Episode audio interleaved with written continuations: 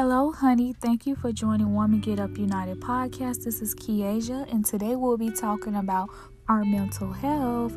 Yes, honey, mental health is so important. You know, sometimes we find ourselves just doing a little bit too much for others, and we just forget about our mental health.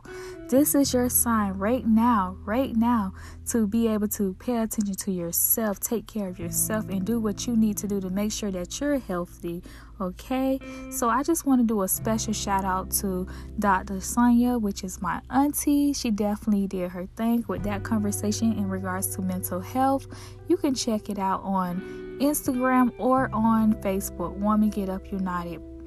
And I definitely want to say, I know days and anything in general can be hard, but we cannot just, you know, let that bring us down. Let us let that bring us down the hill. We cannot do that. We have to stay strong and stay focused, because we have to remember that every day is not going to be easy, but guess what? Trust the process, honey. Trust it. I promise you, everything will be okay. Even when it looks like it's not, but it will be.